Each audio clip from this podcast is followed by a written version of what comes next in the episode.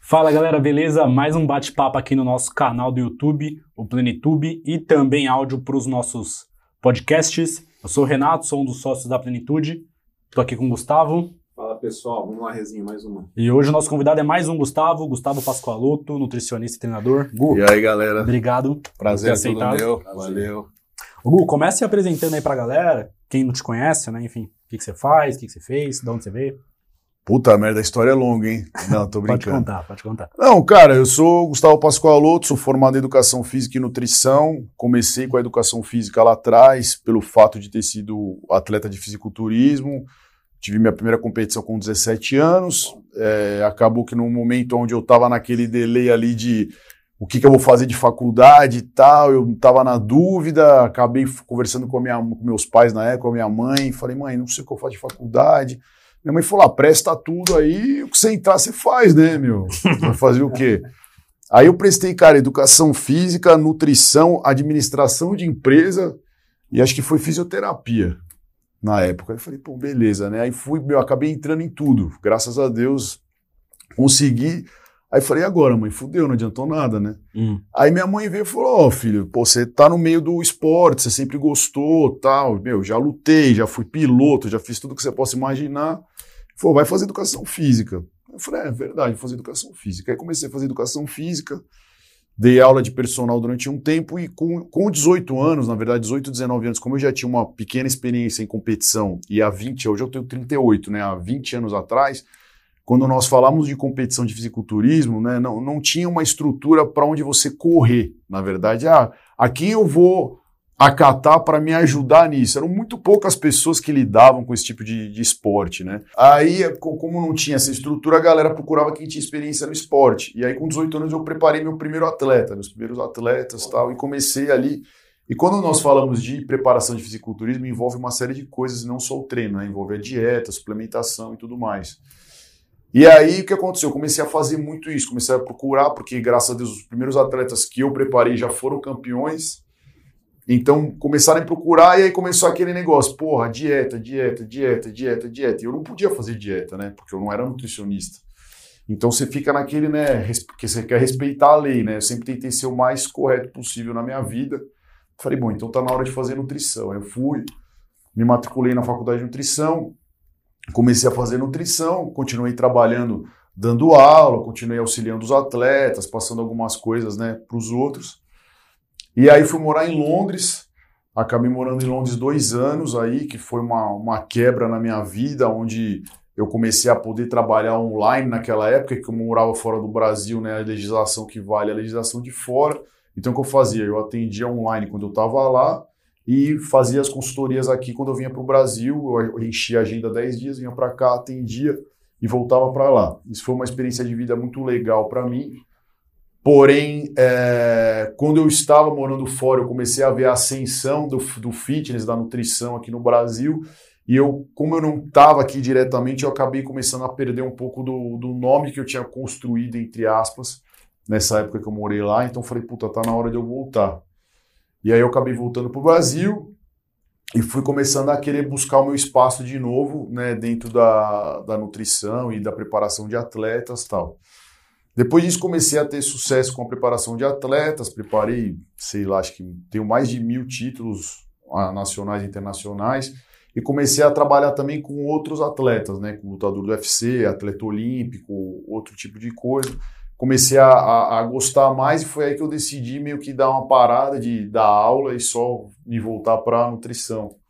Né? Então hoje é, eu monto treino, planilha de treinos, sim, para quem me pede no consultório, mas como 90% dos pacientes que me buscam tem personal, então eu nem me meto. Se eu preciso, eu converso alguma coisa com o personal né? e falo, falo, cara, ó, de repente dá uma ajeitadinha aqui e tal, tal, tal, tal, até porque eu não quero ter inimizade com, com ninguém.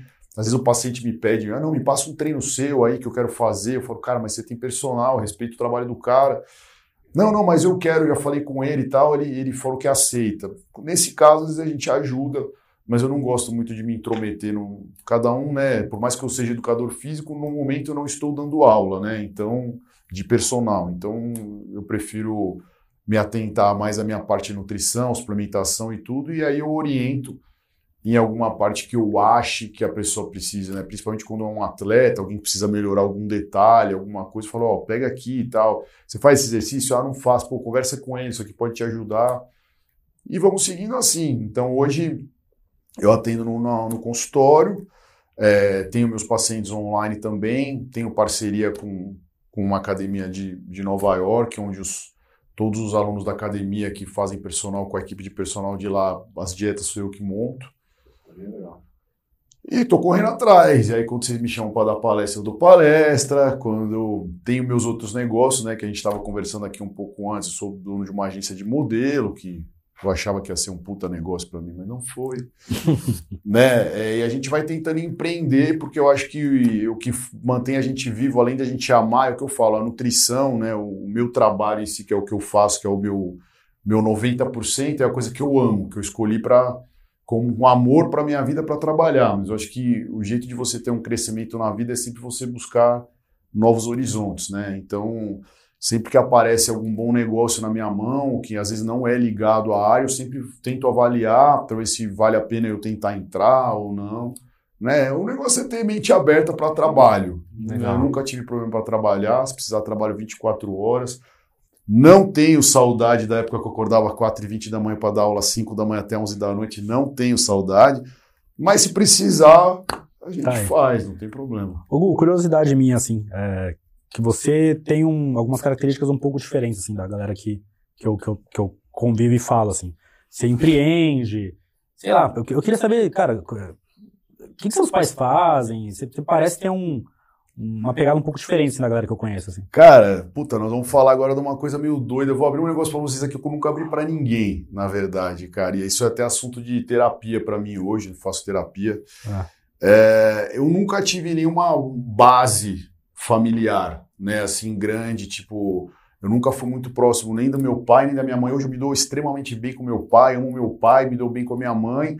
Mas, assim, na parte profissional, na parte de estruturação de vida, eu sempre fui sozinho. Né? Eu nunca tive muita base de ninguém para me orientar, vai por esse caminho, vai tanto que, meu, eu já me fudi muito, já tomei vários golpes, né, de gente que eu confiei que não era para confiar, muitas coisas aconteceram. Então, cara, isso foi sendo criado é, na minha cabeça, eu acho que pelas pessoas que eu acabei convivendo, Entendi. pelas pessoas que convivi dentro da academia. Então, por exemplo, vamos supor, ah, eu dava aula para um puto empresário. E aí eu conversava com o cara e aquilo me admirava, sabe? É que eu sempre me admiro. Eu, porra, eu tenho um cara que eu uso como exemplo que é meu paciente, que é meu amigo, que é o, que é o João Adib, da CIMED. E, pô, o cara é um puto, você troca ideia com o cara, o cara te dá uma, uma ah, aula. E não é simplesmente, todo mundo só olha, é o que eu falo, todo mundo só olha, né, as pingas que você bebe, mas ninguém vê os tombos que você tomou na vida. Então olha o cara hoje onde ele tá e acha que ele nasceu daquele jeito. Sim.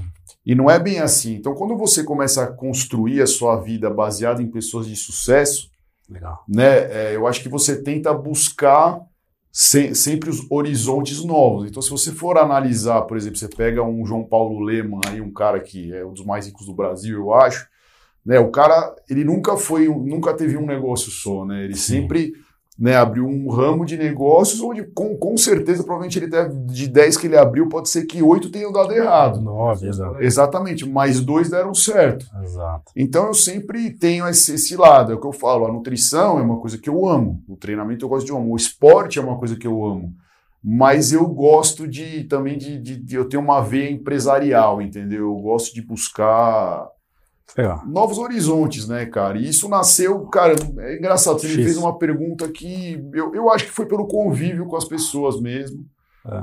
Assim, de, de admirar mesmo pessoas de sucesso e falar, pô, como é que eu posso ser igual a esse cara? Sim, é muito legal. É, eu perguntei isso porque eu já li em alguns lugares que empreendedorismo é uma questão social, assim. Então, às vezes você nasce numa família que tem um pai empresário, alguma coisa assim, isso te estimula e você tende a empreender. Mas eu, assim como você, eu também. Não, meu pai até empreendia, mas. É, enfim, tem uma origem simples, humilde, assim. E mais ou menos como você, assim, eu comecei a conviver em algum momento, até nas academias que eu frequentava com profissionais de sucesso, e isso começou a aguçar algo que eu já tinha, sei lá, porque desde pequeno. Aí só quis saber para entender. Assim, é, ah, eu acho que é uma veia que a gente deve nascer, né, cara? Eu não sei. E E eu acho que também, eu sempre falo, né? Diga com quem tu andas, ah. diga que, como é que é? De direi quem é. De direi quem é. Então, quando você anda com pessoas, né, que querem te sugar ao invés de te ajudar, é um é aquele negócio que te puxa para baixo. Agora, quando você começa a, a, a, se movimentar com pessoas do bem, aquele cara, pô, por que, que eu admiro o João? Porque o João é um cara, um puto empresário de sucesso, não só por isso, porque o cara é um empresário de sucesso, que conversa com todo mundo, que cumprimenta do faxineiro até o, o dono, entendeu? Que brinca com todo mundo, que fala, que dá valor para o funcionário dele na empresa, desde aquele cara que começou, dá oportunidade para as pessoas.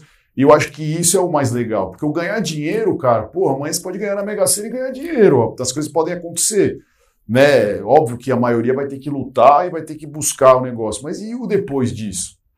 Né? É o que eu falo, é, a vida é movida por sonhos. Se você tem um sonho de chegar num lugar, você tem que ver qual é o caminho que você vai seguir para chegar naquele sonho que você quer. Pode ser que você não consiga chegar um dia, mas o, o que traz a felicidade da tua vida, de você andar, é sempre você estar tá buscando é. aquilo que você sempre quis para você. É o percurso. Mas Exato. uma coisa que você falou é muito legal, você comentou até falando um pouco de empreendedorismo, né? Porque as pessoas, elas, ah, o que, que você faz? Ah, sou nutricionista, sou educador físico. Na verdade, você é um empreendedor. É um profissional liberal, ele é um é. empreendedor nato. Ele já começa a perceber se ele vai abrir uma clínica. Ele está empreendendo, uma empresa. E é, é, é, muito legal, porque até a história do, do Renato, né, do Lucas, né, do pessoal aqui da Plenitude, a sua, é, conviver com pessoas de sucesso é, é uma pós-graduação, é um MBA, cara. Você começa a ter, se você tivesse inteligência, você começa a visualizar o cara e fala, pô, esse caminho aqui é um caminho é legal. Né? Aquele negócio, quer, você quer voar que nem águia, não dá pra você andar com ah. peru, né?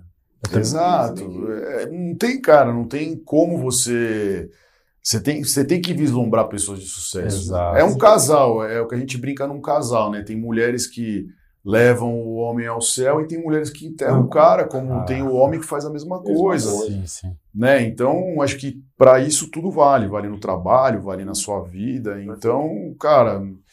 E, e, hoje, por mais problemas que eu tenha tido, né? Eu, graças a Deus, não posso reclamar da minha vida. Sempre pode melhorar, é o que eu sempre falo, mas eu não posso reclamar. E por mais que, que até as pessoas tenham medo, né? Porque eu não sei, talvez seja o mesmo medo que você tenha tido, Renatão, de quando você pensa em empreender, você pensa em fazer alguma coisa nova, tal como me ferrei já lá atrás. Quando você tem uma base familiar, né, até uma base familiar, uma base financeira, entre aspas, você sabe que assim, se aquilo der errado, você tem uma, você tem uma base para onde você vai correr. Agora, quando você não tem essa base, você fala, meu, eu vou fazer isso aqui, só que se der errado, fudeu. Entendeu? Mas, cara, se eu não fizer, quem vai, alguém vai fazer. Sim. Então vamos correr atrás disso daqui. É, então é o que eu falo, muita gente tem essa segurança e quando você não tem essa segurança, talvez você tenha que ser ainda um pouco mais corajoso do que uma pessoa que tem ali a base criada, né? Falar, meu, eu vou fazer isso aqui, se não der certo, eu volto para trabalhar na empresa do meu pai, beleza, entendeu? Sim. E não é, a, não é a realidade, de, eu acredito, de 90% das pessoas, né? Não, com certeza. Ou até é, mais. E é assim, o que move o mercado, o que move a economia no Brasil hoje é, são as pequenas e médias, micro, pequenas e médias empresas, não é só as grandes, né? O que move a economia hoje é movida por esse tipo de pensamento, entendeu? Que o cara fala assim, bicho, eu vou investir tudo que eu tenho ali, é eu não tenho, não tenho reserva, não tenho nada, vou investir tudo que a ideia é boa. Lógico que 95% acaba dando merda. Dando merda, mas existe um 5% muito vitorioso que. Exato, e se você for estudar, todos os caras que têm sucesso hoje quebraram uma ou duas vezes, Pode pelo menos, não. na vida. É, ou seja, se ele quebrou é porque ele tentou fazer algo que ele acreditava que ia dar certo e não deu. Então, é, a gente vai tentar, uma hora vai acertar. Vocês, porra, quando eu imaginei, quantos anos vocês estão de empresa? Putz, é pouco, cara, desde 2014, 15. Porque eu lembro, cara, quando vocês começaram, eu falei, pô, que legal, conhecia você lá da Reebok, né? É, a gente fazia isso de forma não profissional há mais tempo, desde 2012. 13. É, então, que vocês começaram sim, tal, mas, pô, como que, quanto que você imaginar que vocês iam chegar onde vocês é, chegaram, é, não, fazendo bizarro, tudo? Bizarro. Entendeu? Então, é. mas você teve que dar o primeiro passo sim. de tentar fazer uma coisa que ninguém estava fazendo, sim. que é o que eu falo. Então, é, não, não, tem muita, muita alternativa, Sim. cara. É começar. É que nem quando eu brinco. Esses dias eu estava conversando com uma amiga minha que é professora da Bodytech. E ela, ela quer, tem aquela, aquele desvinculamento que você tem de academia, que você fala, vou virar personal externo. Aí, por mais que o professor de academia não ganhe muito bem, né? Ele, ele tem uma segurança e, querendo ou não, ele tá ali, a vitrine da academia para ele ali, todo dia ele tá ali duas, três horinhas, quatro horinhas na sala dando aula. E aí tem aquele negócio que já é uma decisão foda, porque a pessoa vai ter que largar aquela segurança que ela tem de estar na sala é para falar, cara, hoje eu vou virar personal externo, ou seja, eu vou virar um autônomo, Sim. onde vai depender só de mim e eu vou ter que pegar meus alunos para dar aula, não tenho mais vínculo diretamente com a academia, eu pago para dar aula aqui dentro. Isso já eu vejo muita gente conversa comigo e fala, pô, mas eu falo, cara, puta, pra mim também foi foda é. quando eu tomei essa decisão na época. É, é legal um dia, Rê, Isso é muito legal, cara. Tiver, a gente tiver uma oportunidade de montar uma, trazer umas pessoas que empreendem, você vai falar sobre empreendedorismo, Não, né? cara, cara, totalmente, é. né? Porque é legal porque todo mundo passa por esse negócio, né? Do tipo, pô, e agora, né? Ah. O CLT me dá um conforto, Sim, né? É, sim. o que não queira, É, aí exatamente. dá mil reais no mês, mas pelo menos é mil reais que tá garantido. Mas ó, uma coisa engraçada que aconteceu que eu lembrei agora. O ano passado, foi ano passado, ano retrasado. Que ano passado eu fui dar uma, uma palestra pra, de medicina esportiva na, facu- na, na Faculdade de Santo Amaro de Medicina. Para o pessoal que está estudando medicina e tem vontade de fazer medicina esportiva. Aí, meu, foi legal a palestra, tinha bastante gente e tal, todos, todos futuros médicos. E aí, quando a gente terminou a palestra, né, normalmente a gente tira umas fotos, tal, conversa com a galera, e quando eu fui conversar com eles, juntou um grupinho de umas cinco pessoas assim para mim, e normalmente quem faz medicina são pessoas que têm uma condição financeira razoavelmente boa, porque a faculdade é cara, não é todo mundo que consegue, mesmo quem entra numa pública é integral, então o cara não consegue trabalhar, né? Meio foda, mas é isso. E aí, meu, com cinco pessoas fizeram um grupinho, vieram falar para mim, falou, Gustavo, deixa eu te falar, uma, cara, o que, que você fez para você conseguir encher a tua clínica? Porque assim, o cara falou, pô, meu pai tem, tem graças a Deus, tem uma boa condição, ele já quer montar uma clínica grande para mim e tal, mas assim, que adianta eu ter uma puta estrutura, uma puta clínica, uma sala linda, maravilhosa, você sentar na minha mesa e não tem ninguém para atender? Sim. Entendeu? E isso é um caminho de tempo, né? Porque muita gente tenta e também muita gente não consegue. Então existe a sorte aí no meio também, né? Pô, quantos médicos que a gente conhece da área, quantos que tiveram sucesso e quantos que estão ali no mesmo lugar ali batalhando, tentando alguma coisa, alguma coisa faltou, pode ter sido sorte, pode ter sido força de vontade, estudo, pode ter sido uma série de coisas. Mas é aquele negócio, pô, o cara vai, o cara se fez medicina, gastou, tem condição, vai, mas ele vai ter que pedalar do começo e construir uma, uma estruturação para ele ter a clínica dele um dia cheia, né? Se for da vontade de Deus, né? Porque pode ser que às vezes o cara se mate, às vezes não Sim. consegue. Cara, muito legal. É, você soltou já uns 10 conceitos aqui que eu gosto de empreendedorismo. Nem era a ideia falar tanto sobre isso, mas eu vou até tentar resgatar alguns pra gente ir falando aí. Hugo, você falou é, no comecinho que às vezes a gente não precisa acertar é, 10 vezes, né? Você precisa acertar uma. Mas para acertar 10 tem que tentar umas 100, né? É. É, e aí, pô, eu, eu já tentei um monte de coisa também, paralelamente à plenitude. Também atendia como nutricionista, tem, dava aula até pouco tempo atrás. é, e, e tentei um, um monte de empresa paralela. Me conta o que, que você já fez aí, que você falou, pô, agência de modelo, restaurante. Puta, cara, eu já montei, eu já tive importadora de suplemento há, sei lá, 10, do- 13 anos atrás. Aí tomei um golpe do cara, tipo, era um amigo meu, na verdade, por isso que eu falo, é muitas situações que você passa para aprender, né? Era um amigo meu de infância, a gente montou a importadora, começamos a trazer suplemento de fora, na época a regulamentação era bem mais fácil, ele não tinha grana na época, eu dava aula, tinha um pouquinho de grana, e só que ele tinha os contatos para fazer as vendas dos suplementos, que ele tinha contato nas lojas. Aí a gente entrou e não, beleza, eu ponho a grana, você vende, só que assim, eu dou aula o dia inteiro, não tenho como me dedicar a isso aqui. Então você vende, eu ponho a grana, mas vou continuar dando aula, beleza? Beleza. Começamos pequenininho, foi foi indo, meu, hora que cresceu o negócio, começou a dar um, um valor razoável, que já dava até para parar de dar aula, o cara catou a grana e sumiu. Sumiu, literalmente. Sumiu, cara, vendeu, porque como os suplementos ficavam todos com ele, ele que fazia as vendas, as entregas e tudo mais, o cara vendeu tudo, sumiu com a grana. Aí essa empresa acabou, que era uma empresa que talvez, se não tivesse dado essa merda, talvez a empresa hoje estaria gigante, cara. A gente não sabe. Às vezes é o que eu falo, às vezes um pino na engrenagem faz uma merda que fode a engrenagem inteira, porque ele era um cara que podia estar junto, né? O cara era dono 50% da empresa, então ele podia estar muito bem, só que ele optou por pegar esse dinheiro naquela época que ele achava que ia ser mais valioso e quebrou o negócio. Aí, cara, meu, fiquei chateado pra caralho. Puta, na época, cara, eu ia casar. Aí, meu, minha ex-mulher queria fazer festa, o caralho. e, meu, eu perdi toda a grana na empresa. Meu, foi uma bosta, cagada tudo, né? monstra. Porque Isso é uma coisa interessante, só fazer uma pausa. Quando você decide empreender, você afeta não só a sua vida, mas você começa a afetar a vida de várias pessoas. Se você tem mulher, tem filhos, se você tem mãe, afeta a vida de todo mundo. Porque Sim. financeiramente você vai se mobilizar e você vai mobilizar financeiramente tempo, né? O cara acha que empreender é ser dono de alguma coisa. Ah, eu sou dono. Não, É, não, você é barriga no balcão, irmão. Se não tiver barriga no balcão, não vai funcionar. verdade. Entendeu? E eu tenho essa experiência, porque tudo que eu abri, que eu não pus barriga no balcão, não deu certo. Legal. Entendeu? Aí depois da importadora, cara, me reestruturei e tal. Aí fui mexer com o mercado financeiro. Aí estudei pra caralho mercado financeiro, gostei muito do mercado financeiro, comecei meu, a operar e o que, que eu fazia?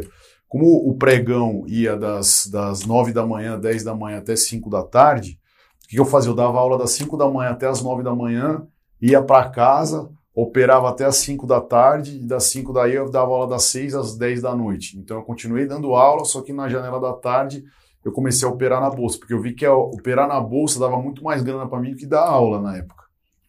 E aí comecei a fazer as operações.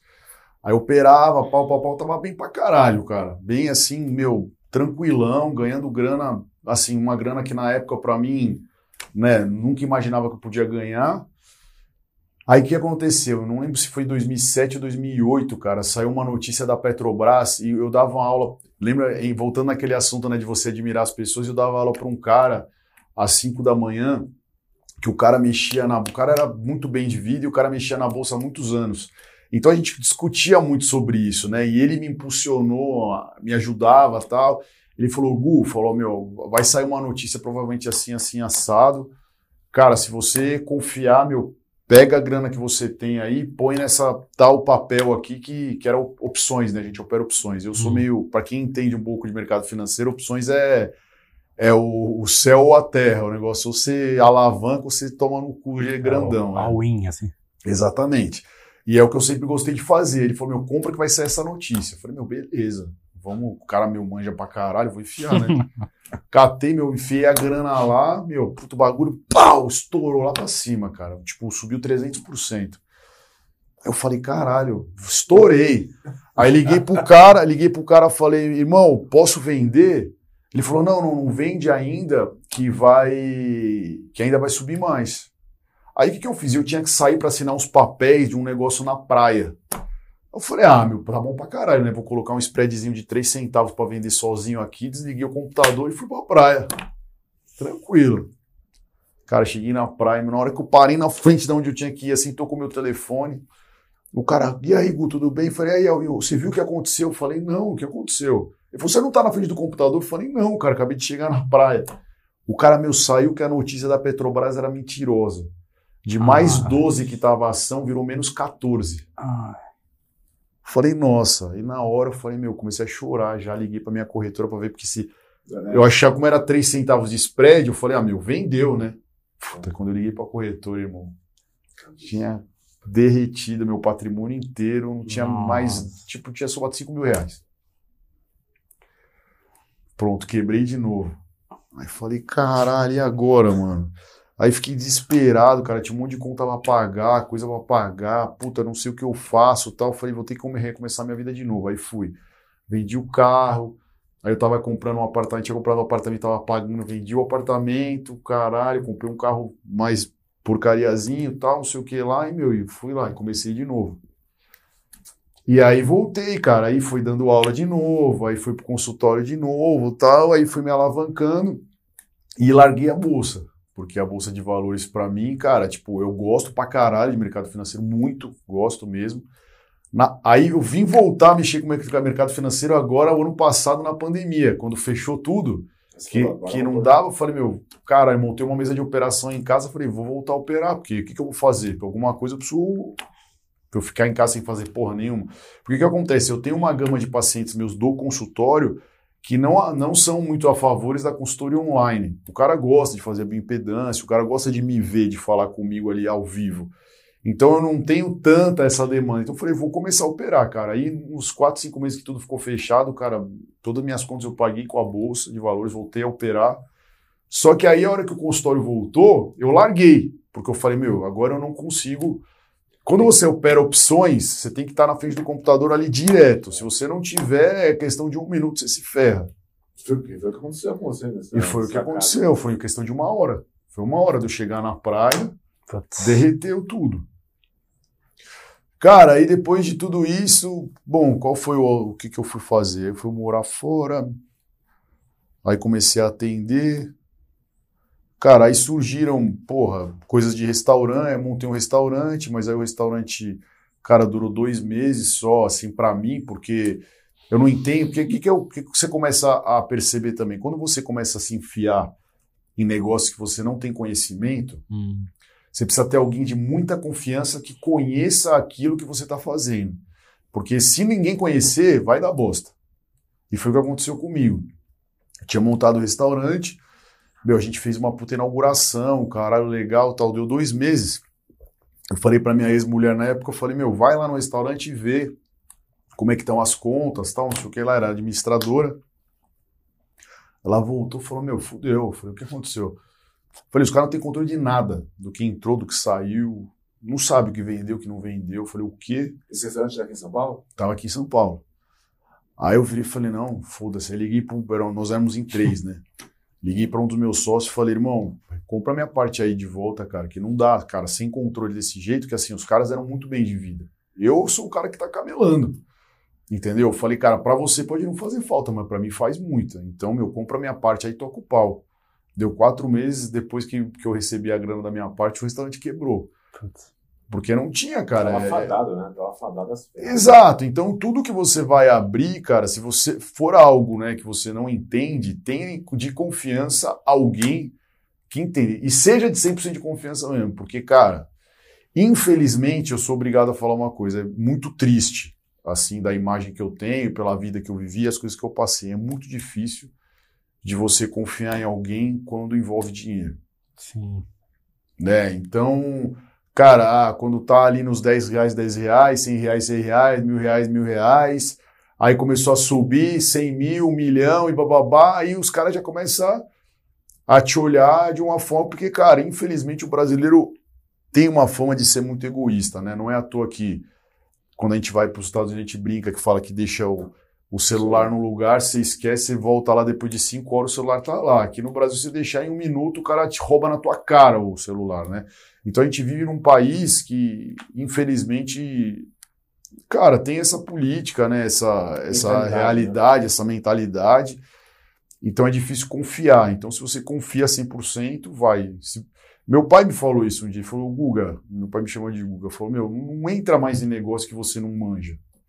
Entendeu? Ah, quer, investe nas palestras, monta uma empresa de suplemento, monta algo que seja da tua área. Porque quando você se enfia em coisa que não é da tua área, e se você não vai ter tempo para estudar, porque uma coisa é assim, eu vou montar um negócio e eu tenho tempo para estudar 100% daquele negócio, e aí eu vou conseguir fazer. Agora, se você tem outra negócio principal, abrir uma coisa que você não manja, puta, é foda, cara. Então, o restaurante era um deles para mim. Ah, sou nutricionista? Ah, sou, beleza, mas É a gente aprende a fazer conta na faculdade para saber o que vai dar de sobra, tal, que era matéria que eu odiava, porque eu nunca quis trabalhar com isso, entendeu? Então, mas e gerir um restaurante? É. De meu funcionário rouba, os caras roubavam carne do restaurante, é. entendeu? Conheço Então, bem história, conheço bem. é, então, cara, então é difícil, cara. Infelizmente não é fácil, mas é o que eu falo, eu continuo na, na empreitada. Minha agência tá lá, meu sócio tocando minha agência. Tomei vários golpes de vários caras em vários negócios que eu acreditei que não eram realidade, tem coisa na justiça. Mas Deus sabe o que faz, cara. Sim, acho que tudo é aprendizado. E talvez se eu não tive aquela base que a gente fala lá atrás, né, que eu precisava ter tido, a, a realidade da rua me trouxe a base. Fala, eu confio na pessoa errada, se fode, né? Então, é, é o normal da vida, cara. Sei lá, eu vejo o americano, né, quando a gente começa a estudar, eu tenho bastante convívio com os americanos, e lá eles têm uma política do tipo assim, o cara fez 18 anos, sai de casa, né? meu? Se vira. se vira, fala, ó, daqui do meu papel aqui, ó, ripa e vai se virar. Cara, e momentaneamente você pensa, pô, que loucura, né, cara? O cara tá chutando, né? Foi 18 anos, pau, chuta pra fora, mas, cara, isso faz o cara virar homem, né? Sim. faz o cara falar, meu, ou eu me viro nos 30 aqui agora, ou o que eu vou fazer? Vou viver na rua? Entendeu? Só que isso já é intrínseco dentro da realidade deles, né? Imagina se aqui no Brasil um pai que de família catar um filho de 18 anos chutar o cara e falar, irmão, agora vai se virar aí, cara. Aqui o cara tá começando a fazer a faculdade. Na minha época eu fazia, cara, eu tinha dois empregos e fazia faculdade. Entendeu? Hoje em dia a maioria faz a faculdade e já está fazendo muito. Sim. Entendeu? Nego fala, não, pô, é foda, cara. Pô, trabalho ali das, cara, da seis ao meio-dia, faço faculdade à tarde das duas às sete, pô, é corrida. Eu falo, irmão, eu trabalhava na Escola Paulista de Medicina, pode perguntar pro Muzi, das seis ao meio-dia, saía da Escola Paulista de Medicina das seis ao meio-dia, entrava na, na Companhia Atlética das duas às seis, para ir para a faculdade às sete, para sair onze horas da noite. E tinha que fazer prova, e tinha que... Ah, bar de faculdade? Nunca vi. Nunca vi. Os caras perguntam, pô, mas quem que você manteve de faculdade? Cara, eu mantive um, dois amigos, porque não tinha tempo para. Os caras vão pro bar, que bar, irmão? Quero dormir. Uhum. Quero descansar. É, não tem. É o que eu falo, a vida dá alternativas para algumas pessoas, nem todas elas têm alternativa ou não. E aí vai do nosso julgamento perante todo mundo, né? É o que eu brinco. Outro dia eu fiz uma, um stories no Instagram, brincando, falando sobre julgamento. Porque às vezes a gente está na academia e aí o cara tá fazendo, sei lá, uma elevação lateral até aqui, né? Aí a gente já, eu falo lá, ó, o cara fazendo exercício errado, puta que pariu, olha lá, bocozão. Só que aí você vai falar com o cara, o cara fala, meu, puta, eu tô com um ombro machucado e meu fisioterapeuta falou que eu só posso fazer o um movimento até aqui. Então nós julgamos que o cara já tava fazendo merda antes de saber o porquê ele tava fazendo aquilo. Ah, tô fazendo leg press curtinho aqui. Olha lá, puta, botou carga pra caralho, tá fazendo leg press curtinho. Mas o cara fala, pô, então, tem um joelho fudido, meu fisioterapeuta falou que eu só posso fazer é esse isso, movimento. É e a gente já sai julgando previamente sem saber de porra nenhuma, né? E isso é natural do brasileiro, cara. Sim. Então a gente julga aqui, a gente julga se você está bem vestido, se você não está, qual o carro que você chega, qual relógio que você usa, o que, que você faz. É um julgamento. Sim. E morar em Londres, para mim, mudou muito o meu conceito nesse sentido, porque aqui a gente tem que agir como a sociedade impõe para a gente. Mas em Londres, muito cara tem Ferrari e vai trabalhar de metrô, irmão. Sim. Ele é igual a todo mundo. Abre o computador no metrô lá, tá trabalhando, e você fala, puta caralho, o cara trabalhando no metrô, fudido, né? O cara tem um Ferrari em casa, irmão, você está preocupado? Agora vê se aqui você vai fazer. O Brasil tem estrutura para isso? Não. Você vai abrir teu, teu, MacBook, MacBook Pro no, no ônibus? Não vai, cara, porque infelizmente a gente não pode. Ah, em Londres, pô, ia viajar para outro país, sei lá, eu pegava um metrozão, para na frente, do, dentro do, do, do aeroporto, do aeroporto pego o avião e vou embora. Não preciso de carro porra nenhuma. Aí os caras me fazem aqui no Brasil, né, um metrô para ir para o aeroporto. Ah, beleza, você vai com a tua mala, com o dinheiro que você vai usar para viajar, tudo, no metrô até chegar no aeroporto? Quem que vai querer confiar nisso? Se o Brasil tivesse segurança e educação, seria o melhor país do mundo para viver. Só que, infelizmente, a gente não tem, cara. Verdade. Ô, Gu, você falou do Adib, né, também. É, e você falou que a gente tem que é, se imaginar, tentar aprender com pessoas de sucesso, na verdade, né? Eu também costumo dizer isso, assim, que uma das formas de você chegar ao sucesso é você tentar entender o caminho de pessoas que chegaram ao sucesso, né? Aí, além do João Adib, assim, que outras pessoas você aprendeu, assim, tanto é, na área empresarial de um, de, um, de um modo geral, quanto na, na nutrição, na educação física? Cara, é, quando, eu, eu, tive alguns relacionamentos, né, com, com pessoas, com mulheres antes, né, com mais novo e tudo mais, sempre foram mulheres que eram muito melhores de vida do que eu. Então, através desses relacionamentos, eu acabei convivendo sempre com pessoas que indiretamente eu já passava a admirar pelo papo dos caras empresarialmente. Então, aconteceu, tipo, de eu ter 18 anos e estar tá num, numa mesa sentado com caras de 40, 50 discutindo sobre negócios ali, eu, meu, bobão admirando aquilo. Então, cara, eu convivi com com gente que era dono de fábrica de barco, com, cara, quem mais que eu posso usar como exemplo aqui financeiro? Pô, eu tenho um amigão meu, o Cris, cara, que hoje tem uma indústria alimentícia, é um cara que você conversa com ele, um cara, um puta empreendedor, todo dia eu faço uma reunião com o cara, o cara tem um negócio, uma coisa nova, sabe? O próprio Adriano, não sei se vocês conhecem o Adriano Fáquio, que é dono da Nutrafit. Conheço. Né, o cara, meu, é um, é um moleque que, cara, começou na área de suplemento, tem 17 lojas hoje, tem várias marcas de suplemento, só que assim, Cara, você conversa, o cara é um gênio da criação, entendeu? Pode não ser o cara mais rico do mundo, mas o, você admira a mente do cara. Como é que o cara... Caralho, como é que ele teve essa porra dessa ideia? Por que eu não tive? O cara do desinchar, me fala. Sim. Me fala. Eu sempre falo assim, porra, como que eu não fiz essa porra, mano? O cara catou 12 ervas do bagulho, botou lá no saquinho, vendeu, Nome vendeu o negócio, um nome bom, estourou. Ah, é um puta negócio? Cara, é uma puta ideia do caralho. O cara foi gênio. Aí você vai desmerecer o cara, o cara tá vendendo chá? Não. Você que foi burro e não teve a ideia. O cara teve a ideia e conseguiu estourar. Ele aproveitou de uma oportunidade. E a vida é feita de oportunidade. Ou você sabia usar ou não. Sim, sim. Entendeu? Pô, tem um monte de amigo meu na área de nutrição mesmo. Pô, o Rodolfo sempre foi um cara que todo mundo admirou. Né? O Rodolfo, o o Muzi eu conheço, ele estava fazendo, estava terminando medicina. Então eu conheço o Muzi com. Ele me conheceu, sei lá, eu tinha 19 anos, ele estava terminando a faculdade. Entendeu? Eu conheço o Baracá desde que eu tenho 15 anos. Só que eram caras que você olhava e falava, pô, mãe, será que isso aí vai dar em alguma coisa? Só que aí qual é o diferencial? Por exemplo, quando a gente fala de Muse, por exemplo, por que, que eu, é um cara que é meu amigo? A gente não tem mais tanto relacionamento hoje, né? Cada um foi para um lado fazer seu trabalho e tal, mas continua sendo meu irmão de coração. É, mas ele é um cara que, desde a época que ele estava lá na faculdade, ainda se formando em medicina, ele já era um cara voltado para o esporte. Ele já foi um cara que sempre voltou para aquilo que a gente estudava e falava: Meu, se a gente tomar isso, isso, isso aqui, será que, que vai acontecer? Ele sempre gostou daquilo. Ele não foi um cara que foi para uma área, entendeu? Para depois, ah, não, isso aqui eu não gostei, ah, não, isso aqui eu não gostei, dando tiro para tudo quanto é lado, que é o que a maioria hoje acontece. O cara sempre quis aquilo. Ele fez a ortopedia pelo fato, sei lá, eu de gostar dos machucados, dos caras quebrados. Mas essa parte de esporte, ele sempre curtiu, ele sempre gostou, sempre foi um cara forte, sempre foi um cara que gostou de treinar. Tem uma puta genética de filha da puta aqui pra você, que você tem uma genética de filha da puta. É muito foda. boa, é. Entendeu? Então, é, é, cara, porra, muitas pessoas apareceram. E na área da nutrição, é, para mim, vou ser bem sincero aqui, tá? Muito sincero, porque acho que a gente pode ser sincero aqui.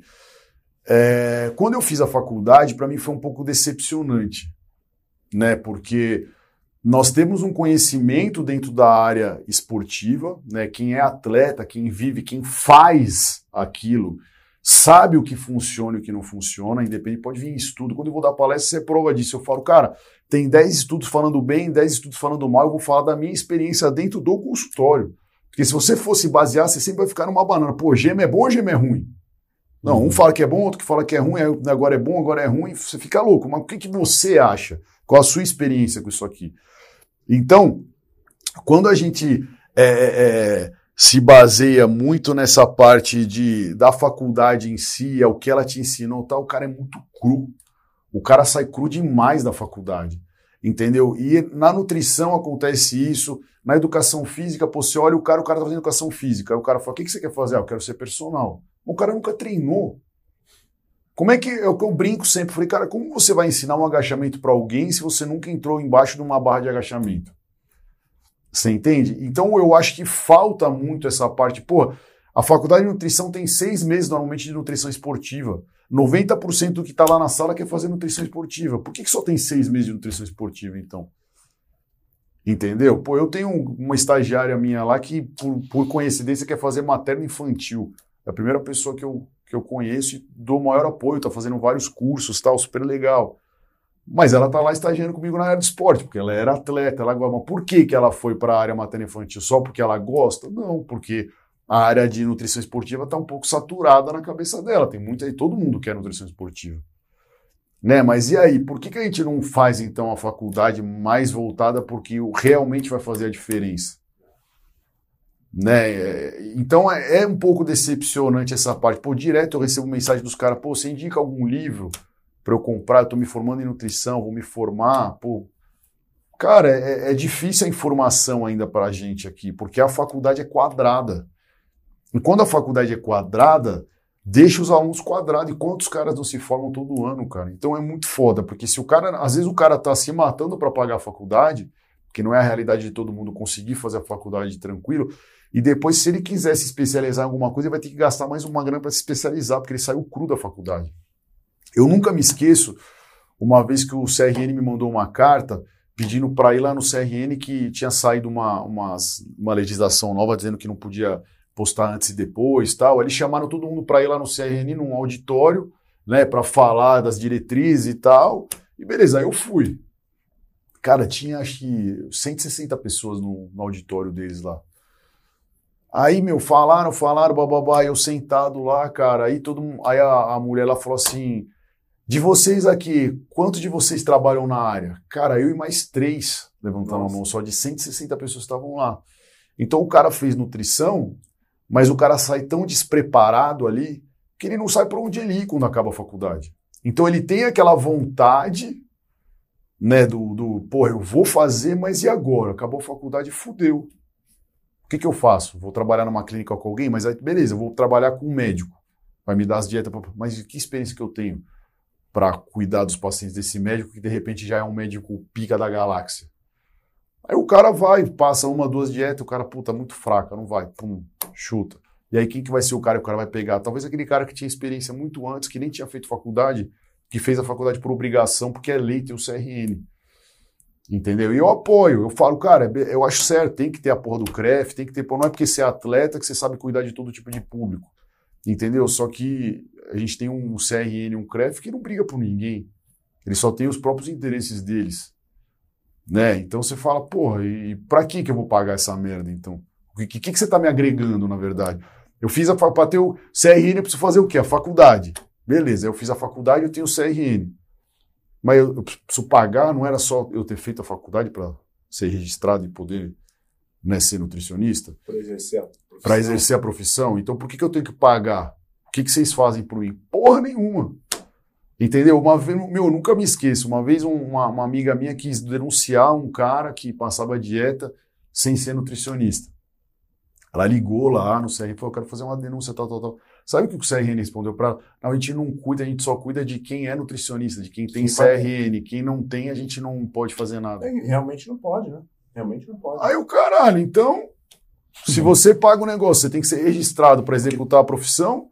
Porque, teoricamente, a, a, a, instituição, né, ela cuida de quem é, é registrado, registrado, dentro da instituição. Então, instituição. Mas, teoricamente, era para é... defender quem é registrado, né? Então, se o cara... Vai, vai, vai é, você vai abrir um processo, mas vai é, ser mais civil do que. É, tipo, criminal de exercer a profissão, é, né? É o que eu falo, a gente lá na, na, clínica, a gente trabalha com parte de medicina? Trabalha, mas eu tenho um médico que está comigo lá. Entendeu? Tem que fazer as coisas direito, não adianta. É, se você for. Né, Entendeu? Nutricionista não vai poder prescrever, por exemplo, uma reposição hormonal. Exato. Então, então para fazer o trabalho em conjunto, você tem que ter um médico lá. Você tem que ter a porra do carimbo do médico para você fazer o bagulho. Você vai, vai dar uma receita pro cara com carimbo de nutricionista, alguém vai vender o bagulho pro cara? Não vai. Entendeu? Então é o que eu falo. O Brasil é foda por causa disso. Então, ou faz que nem nos Estados Unidos, que você faz um curso de 100 dólares e vira nutricionista, né? Que você pode passar, treinar, virar personal, o caralho. Ou realmente faz pro justo, porque aqui exige que você pague tudo. Para muita gente é caro, porque o cara já rala o cu no asfalto para pagar a porra da faculdade. Entendeu? E aí isso faz diferença pro cara e o cara não. Ele não tem nenhum benefício. Entendeu? Então, porra, é, é, como na política, né? É mais uma questão política. O que, que o CREF traz, o que, que o CRN traz? Ah, dinheiro, cara. Ah, por que, que nos Estados Unidos, meu, você vai numa loja de suplemento, porra, que é a felicidade de todo brasileiro gosta de treinar. Tá tudo lá, você compra tudo, tal, porra, não tem, é, mas lá não tem Anvisa, pô, mas tem FDA. Você vai querer me dizer que a Anvisa é melhor que a FDA? Não, não é. Entendeu? E se tá lá, é porque não faz mal para ninguém. Entendeu? Se faz mal, o cara tira. A Anvisa, cara, para você conseguir colocar uma novidade de um produto aqui, uma puta de uma palhaçada e comprovar 300 mil estudos e não sei o que lá, e ainda mesmo assim ficar num processo que acontece, o cara quer o quê? Que você pague pro cara, pro cara liberar o bagulho mais fácil. Ou seja, no Brasil é tudo a mesma bosta. E é por isso que acaba que tudo fica meio atravancado, né? Então dá um desânimo às vezes, né? Por isso que também, às vezes, você quer empreender voltando no assunto, porque às vezes você montou uma empresa sua, você faz o que você quiser com ela. Contanto que você não roube ninguém, não mate ninguém, não faça nada, se você quiser plantar bananeira dentro do seu escritório, você planta e ninguém vai poder falar nada. Porque a empresa é sua. Agora, quando você né, tem que reportar alguma situação para alguém, está ligado a um órgão, né? Aí fica mais. mais Exato. né? Exato. Gu, voltando ali pro começo da sua carreira, você fez educação física porque você gostava de esporte, né? Sim. E você falou que competiu com 18 anos. 17 anos. Você começou a treinar com quantos anos? 13. Com 13 anos? 13. Da onde? Como, cara? Não era tão comum, acho. Cara, olha, minha história de começar a treinar musculação é engraçado. Eu jogava vôlei. Quem vai Hum. imaginar que eu joguei vôlei um dia, né? Eu jogava vôlei com 12 para 13 anos, cara. E aí, o que, que aconteceu? Eu fui gostando do vôlei porque na época eu era alto. Eu tenho altura, eu tinha com 13 anos, eu tinha a altura que eu tinha hoje. Então, na época, para eles eu era alto. O que, que aconteceu? Eu já fazia musculação como fortalecimento pro vôlei em si, mas eu já gostava, só que eu não podia treinar pesado porque tinha aquele mito do tipo, se treinar pesado vai deixar de crescer, o cara, aquelas coisas. O que aconteceu? Eu fui fazer uma peneira num clube para jogar vôlei. E aí eu passei nessa peneira de 980 pessoas, passou eu e mais três. Só que acontece, na época é, era profissional pra caralho. Não sei como é que funciona o vôlei ainda. Então, quando você passava nessa peneira e passava a ser atleta do clube, você ia morar no clube. Então, cara, os caras realmente investiam em você. E aí o que acontece? Eles mandam você num médico e o médico faz os exames da- das epífises, né, aqui pra saber o quanto que você vai crescer mais. E aí, quando mandaram eu fazer a porra do exame da epífise, viram que eu não ia crescer mais. Putz. Aí me cortaram. Aí quando me cortaram, porra, quando eu fui no médico falar com o cara, foi bom. Então, já que tem esse negócio que eu não vou crescer mais, posso começar a treinar pesado musculação? Ele falou, pode, não, não vai mudar nada na sua vida. Então, beleza. Daí eu comecei a treinar pesado. Aí virou meu esporte principal. E aí dentro disso aí, eu fui, continuei lutando, lutei jiu-jitsu, lutei muay thai, fui piloto de kart, fui, meu, tudo eu fiz, sempre amei o esporte, cara, sempre gostei. O automobilismo é uma coisa que eu gosto muito, só não corro de carro porque eu não tenho dinheiro mesmo, porque se eu tivesse eu correria, eu gosto demais. É, a luta eu gosto muito, eu acompanho todos os FCs, assisto todos, adoro meus atletas, todos que eu cuido do MMA. Cara, o cara luta ali, na hora que ele vai lutar, parece um filho meu, dá infarto, a hora que o cara toma uma porrada na cara, é foda. É gostoso, eu sempre fui amante do, do, do esporte, foi por isso que eu acabei, cara. Então, em todos os esportes, eu já me até federado de futebol eu já fui, cara. Mas se der uma bola no pé, eu já não faço duas embaixadinhas. De tanto tempo que eu não jogo futebol. Legal. Entendeu? Então eu sempre gostei mesmo. Judô, caralho, fiz tudo um pouco. A gente vai ter que marcar aí o futebol, vôlei, kart, tudo.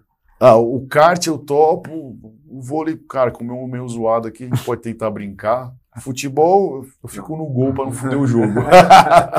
Pra, dar- pra sair alguma coisa. é. Mas legal, mas no- no- você, é, você, em algum momento, você vis- é, vislumbrou em, em continuar na carreira aí de, de De atleta. palco, de atleta tal? Não. Cara, na verdade o que aconteceu comigo foi, é, com 22 anos eu tive uma ruptura de peitoral, né? Eu, com 18 anos eu competi o Campeonato Debaixo Brasileiro. lá do supino, não? Hã? Debaixo do supino, rompeu o No peitoral? supino. O primeiro foi no supino, o outro foi lutando jiu-jitsu. É, eu rompi os dois, né? Os dois. Os Ah, dois. Só que em épocas diferentes. Porque eu rompi o primeiro, ah, fiquei 10 anos pra romper o segundo. Porque o que acontece? Quando eu rompi o primeiro, eu trabalhava pra caralho. E eu ia ter que ficar, fazer a cirurgia e ficar sem trabalhar. E isso pra mim não era possível. Não daria. Então eu falei, meu, quer saber? Foda-se. Eu voltei a treinar levinho ali, dava pra se virar. Eu não sabia a consequência que isso ia me trazer hoje. E na época que eu rompi o peito, eu até conversando com, com o Muzi na época, ele falou, meu, cara, vai, vai ver e tal, vai operar. Só que, cara, eu conversava com os médicos na época da minha primeira ruptura, os caras falavam, cara, ó, a gente vai operar e tal, mas, cara, não, sei se- como é que vai ficar, porque os caras não tinham experiência, porque na época que eu rompi, ninguém rompia peito. Então, o cara, como é que eu ia operar sem ter confiança nenhuma? Eu falo, cara, eu tô me virando nos 30 aqui, vai que o cara opera e fica pior. Não operei. Fui levando a vida e no jiu-jitsu rompi o outro. Aí quando eu rompi o outro, falei, fudeu, agora vou ter que operar os dois. Operei os dois com o José Carlos Garcia, que é o Zé Louco, que eu conheci Fera. ali da Escola Paulista de Medicina. E, e eu competi o brasileiro em 2000 e, quando, quando eu tinha 18 anos. Eu fui- perdi para o Eduardo Correia. O Eduardo Correia ganhou esse campeonato. E logo depois, quando eu fui voltar a competir, eu rompi o peito. Aí foi a ruptura de peitoral que fez eu parar com o fisiculturismo, entendeu? Não, não dava mais me. Ah, cara, é, fisiculturismo é uma competição completamente estética. Hum. Né? É, quando você tem uma lesão grave, assim, onde fica uma falha, você já entra perdendo. E eu sou um cara muito competitivo. Então eu nunca aceitaria entrar numa competição saber que eu já estava entrando perdendo, entendeu? E aí foi dali eu fui largando e foi aí que eu fui me aprofundando mais na profissão também e buscando mais ser o cara por detrás das câmeras, vai. Legal. O cara que orienta a galera e, e tal, né? E hoje eu sou limitado por uma série de coisas, vivo na fisioterapia, né? Fiz a cirurgia, mas meu para treinar cheio de dor, tal, ah, não dá mais para treinar um jiu-jitsu, puta para brincar dá, mas vou treinar com alguém, vou me machucar, fato. Entendeu? Então, cara, é, é o que eu falo. Todo mundo fala, pô, mas você é novo, você tem 38 anos ainda. Eu falo, cara, mas eu queimei meu físico lá atrás, né? Quando você tava na fralda, eu já tava agachando com 200 quilos. Né? Acerto errado? Não sei, cara. Talvez se eu tivesse tido a estrutura de conhecimento que a gente tem hoje, talvez eu não teria feito isso. Porque hoje é que eu falo. Ah, um cara chega e fala, ah, decidi, quero competir no fisiculturismo. O cara tem uma gama de pessoas que ele vai procurar que vai orientar ele. Na minha época não tinha, cara. Eram raras as pessoas que entendiam sobre. Você, pelo menos, uma... Imagina, quando começou a internet era Mandic e BBS. Ligava pelo telefone aquela porra. Fazia um barulhinho, caralho. É. Meu primeiro computador tinha tela fósforo verde. Boa. Ô, Gu, e aí você é um, eu acho que você é um dos treinadores aí com coaches, enfim, que com mais título, né? Pelo que eu. Todas as competições que eu vejo, eu vejo você ganhando alguma coisa. Você acha que isso, esse sucesso vem do, do seu conhecimento, do, da sua, do seu, sua experiência prévia competindo? Ah, sim, cara. Acho que fez diferença. Quando você vivencia aquilo, né? Você sabe o que realmente funcionou no corpo, no teu corpo. Óbvio que não é igual para todo mundo, mas você tem uma base, você cria uma base de conhecimento do que quais são as opções do que você pode usar ou não usar com as pessoas, né? E isso, cara, aí é, tem, é o que eu falo. Na época que eu me dedicava, o fisiculturismo era tentativa e eu acerto. Hoje em dia a gente tem configuração para acertar mais do que errar. E mesmo assim é um esporte muito arriscado. Você pode, meu, ferrar o físico do cara em meia hora. Entendeu? Então é, um, é o que eu falo. Quando eu dou os cursos, cara, e a gente conversa, eu acho que todos os treinadores, todos os caras que que dão curso concordam comigo nesse sentido, é assim, a gente pode ensinar toda a matemática do negócio, que não existe uma matemática exata, mas existe uma matemática base. Agora, o feeling, que é o negócio de você olhar para o cara e saber o que ele precisa naquele momento, isso só a experiência vai te trazer, de você pegar na pele do cara e saber, puta, ele está precisando disso. Ou você olhar e falar, o cara está meio murcho, precisa de água, precisa de sal, precisa tirar o sal, precisa tirar a água, precisa comer açúcar, precisa tirar açúcar, precisa comer... Isso é feeling, cara entendeu? Porque você tem que conhecer muito bem com quem você está lidando, porque às vezes na mesma situação, dois atletas iguais estão na mesma situação, mas um é o sal que resolve, o outro é o açúcar que resolve. Nunca é a mesma coisa. Eu nunca me esqueço, uma vez eu preparei um cara para competir, deve fazer uns oito anos isso, uma coisa que eu aprendi até com um atleta americano, o cara estava meio murcho, estava desidratado, estava aquecendo para entrar no palco e eu tenho um costume, né, Hoje todo mundo usa, né? O Brandão usa, que é meu, irmão, um monte de gente usa para treinar e tudo Gatorade. E como o Gatorade tem uma hidratação muito rápida, né? Eu aprendi com o americano, o americano ia fazer guest pose, os caras iam fazer guest pose há 10 anos atrás, o cara não comia, não fazia nada. Ele tomava um Gatorade, dava um pump, dava um puta pump no físico do cara. Eu falei, caralho, se o cara faz essa porra, vou fazer com essa porra com os atletas aqui, né? E testei. E nisso, cara, eu tinha preparado um atleta, um atleta tava se aquecendo, tal, murcho, meu, aquele negócio, né? E eu já era meio diferenciado, assim, nas ideias, porque enquanto os caras estavam passando fome, meu atleta tava comendo Big Mac aqui antes de entrar no palco, os caras, caralho, pô, Big Mac aqui não, não sei o que lá. Porque eu já vinha de uma filosofia um pouco diferente. E aí o cara tava desidratado, aquecendo, eu peguei e falei, você trouxe o Gatorade? Falei, ele falou, trouxe. O cara tava 24 horas sem tomar água, quase. Aí eu virei e falei, toma um Gatorade. O cara, meu, o mestre, tá louco? Falou, meu, tô 24 anos sem tomar água, vou tomar isso aqui, vai me fuder. Eu falei, meu, confia em mim. Confio. Eu falei, então toma essa porra. Cara, deu meia hora, o cara se transformou. o cara, meu, deu um pump, secou mais tal. Aí eu falei, falei, e aí? Ele, caralho, mano, é foda. Eu falei, mas tudo isso vem de uma matemática que você aprendeu com alguém. É o que eu sempre falo, cara. Não adianta. É, em qualquer parte da profissão, você viu alguém fazendo alguma coisa, vá e teste. Não ache que aquilo é, é, é, é completamente certo, que pode ser certo para você e errado para ele, entendeu? Para ele, ah, todo mundo fala, ah, porra, E se eu comer doce de leite depois do treino? Pô, tem gente que vai ser bom, tem gente que vai ser ruim. Né? Vai funcionar para todo mundo essa porra. Entendeu? Então é. Tudo é baseado em tentativa de acerto e erro, né, cara? Mas hoje a gente tem base para estudar. Então, se todo mundo quiser estudar aí atrás, o cara consegue. Então, muito mais do que pegar um número e ficar somando fórmula química, é o que você vê, o que você sabe, o que você usa, o que deu certo para você, o porquê que aquilo deu certo, por que que não deu certo. O negócio de ficar só no papel, cara, esquece. Muito legal. Bom, conta uns hobbies aí seu, pessoal, pessoais. O que você Hobby? gosta, cara? Puta, cara, eu sou meio caseirão, né? Eu não gosto muito de sair pra caralho, nada assim. Eu sou bem tranquilo. Eu sou meio. Desde moleque eu sempre fui meio velho, né? Nunca gostei muito de balada. Até eu gosto de carro, Carro. gosto de carro pra caramba. Se Deus me der, der potencial de grana, vou ter todos os carros que eu quiser ter, eu vou ter. É, Cara, eu gosto de corrida, gosto de luta. Que luta carro pra que você é gosta? hobby. Curiosidade. Que carro que eu gosto? Ah, cara, acho que todo mundo sonha em ter uma Ferrari, uma Lamborghini, né? Nesses daí eu ainda não consegui chegar, mas uma hora eu chego. Eu gosto muito de, de carros assim.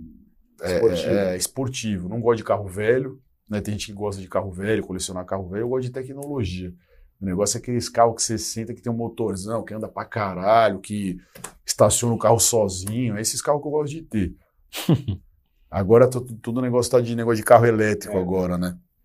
Mas aí também aqui no Brasil acho que ainda não, não- é meio ruim para ter, né, carro elétrico. Você tem que ter onde carregar o carro, tal. Se acaba a bateria do carro, você se fodeu, você vai fazer o quê? É que na verdade tem uma- a maioria é, é híbrido, né? Você tem, É, então os híbridos ainda dá para se virar, né? se vira, Mas o né? 100% Não, elétrico, cara. Não dá pra confiar. Aqui não tem uns carros, eu fui ver um, quase comprei um ano passado, faz 420 quilômetros com uma carga de, É, de bateria. Bah, até aí legal, Mas é. mas aí fala, pô, eu moro num prédio, aí o teu prédio tem estrutura para carregar o carro? Não tem. Aí como é que você vai fazer? Vai instalar um bagulho no teu prédio, na garagem, para carregar só o teu carro? Eu acho que isso ainda vai demorar um pouco. Talvez os prédios mais modernos provavelmente vão começar já já dar essa opção do cara ter a garagem né, para carregar o carro tal. Então acho que o Brasil, como sempre, ainda está um pouco atrasado. Fora que, meu, é bizarro, eu acho. Tipo, você compraria um carro elétrico, para mim, o- devia ter um desconto no IPVA, porque polui menos o ambiente. O cara, não, aqui é tudo a mesma merda, né? Paga 4% e 4% em qualquer carro, não tem essa. Então, eu achava que ia ter benefício, tá? Mas ainda não vi nenhum benefício. Mas eu gosto muito de carro, de, bom, de corrida de carro, de luta, assisto todos os UFCs. Cara, sou um cara que gosta de estar de, de estar numa mesa conversando sobre negócios. Eu gosto de ideia, de escutar a galera falando. Às vezes o cara aparece com umas ideias geniais. Eu falo, caralho, como é que eu não pensei nisso? Animal. E é isso, cara. Sair para jantar, fazer esporte, né? Que eu, que eu gosto, cara. Agora eu quero tentar, eu tô me programando para tentar começar a aprender a jogar tênis. Que é uma coisa que eu tenho vários amigos meus que fazem. Eu nunca peguei numa raquete, não faço ideia. Você é aquele cara que eu tenho certeza que joga a bolinha no céu. Mas eu vou aprender essa porra. Eu vou, vou tentar aprender a jogar. Você treina todo dia hoje? Não? Treino todo dia. Todo dia. Segunda segunda? Só, assim? cara, ah, eu tento treinar pelo menos um dia de. Tem dia na clínica que eu saio muito tarde, cara. Tem uns dias que não dá. Tipo, terça-feira passada entrei 8 horas da manhã na clínica, saí 10 horas da noite e não tinha como treinar. Então tem dia que eu não treino. Mas se eu consigo treinar todo dia, eu vou. Porque treinar pra mim é, é muito mais cabeça do que estética, cara. É tipo, porra, parece que falta alguma coisa no meu dia, sabe? É. E às vezes você está estressado isso, com né? problema. É, e, e outra, né? Além do treinar, você acaba fazendo amizades né, dentro da academia. Então, pô, às vezes você está estressado, você vai treinar, mas você troca uma ideia com, com um cara que você conhece na academia, fala, faz uma amizade, ele dá uma risada e já dá uma Aliviado. aliviada no teu dia, né? Então, muito mais do que estética, óbvio que a gente liga para estética, quer se cuidar da saúde e tudo mais, mas não Esse é lado também é legal. é, mas a- eu acho que a cabeça vale muito mais. né? Uma cabeça boa constrói qualquer coisa. Um físico bom, uma vida longa, uma saúde boa. Se a cabeça tá ruim, fode com tudo, né? Verdade. Gu, alguma colocação final aí? Não, pô, pra agradecer ao Gustavo, pô, sensacional o papo aí, cara. Pô. Vamos, marcar um bate-papo, já que você gosta só de. Vamos, não falamos porra nenhuma de nutrição e treino, né, meu? Foi legal Puta. Mas é legal, é- mas é legal é isso, né? cara? legal é, é- é justamente a pessoa ter essa noção, porque, é, as, as- como eu falei, as pessoas têm uma visão limitada. Ah, vou sentar e vou aprender sobre pô, bioquímica. Não, cara, isso é importante tão quanto você ter a mente aberta para ver negócio, para entender. é. Não adianta. Não, e a, a mente aberta eu acho que até vale para aquilo que eu falei, né? Se você ficar baseado só no livro e não praticar aquilo, não vai adiantar nada, você vai ficar escravo daquilo. Aí se alguém um dia fizer uma pergunta para você, Fora sei lá, caixa. é, é, fora da caixa, ele fez uma coisa que a bioquímica tá falando que ia acontecer isso e aconteceu aquilo. Você não vai nem conseguir explicar, você vai falar, porra, fudeu, mas eu li que ia acontecer isso, por que, que aconteceu aquilo? Não, mas você não testou, porra. Testa, não é para todo mundo que é igual. Gu, obrigado aí pelos ensinamentos, por abrir um pouco da vida pessoal também. Fiquei, fiquei bem feliz aí com o papo, bem Obrigado, tamo junto. Obrigado. Valeu, obrigadão. Valeu, galera. Valeu. Valeu, tamo junto.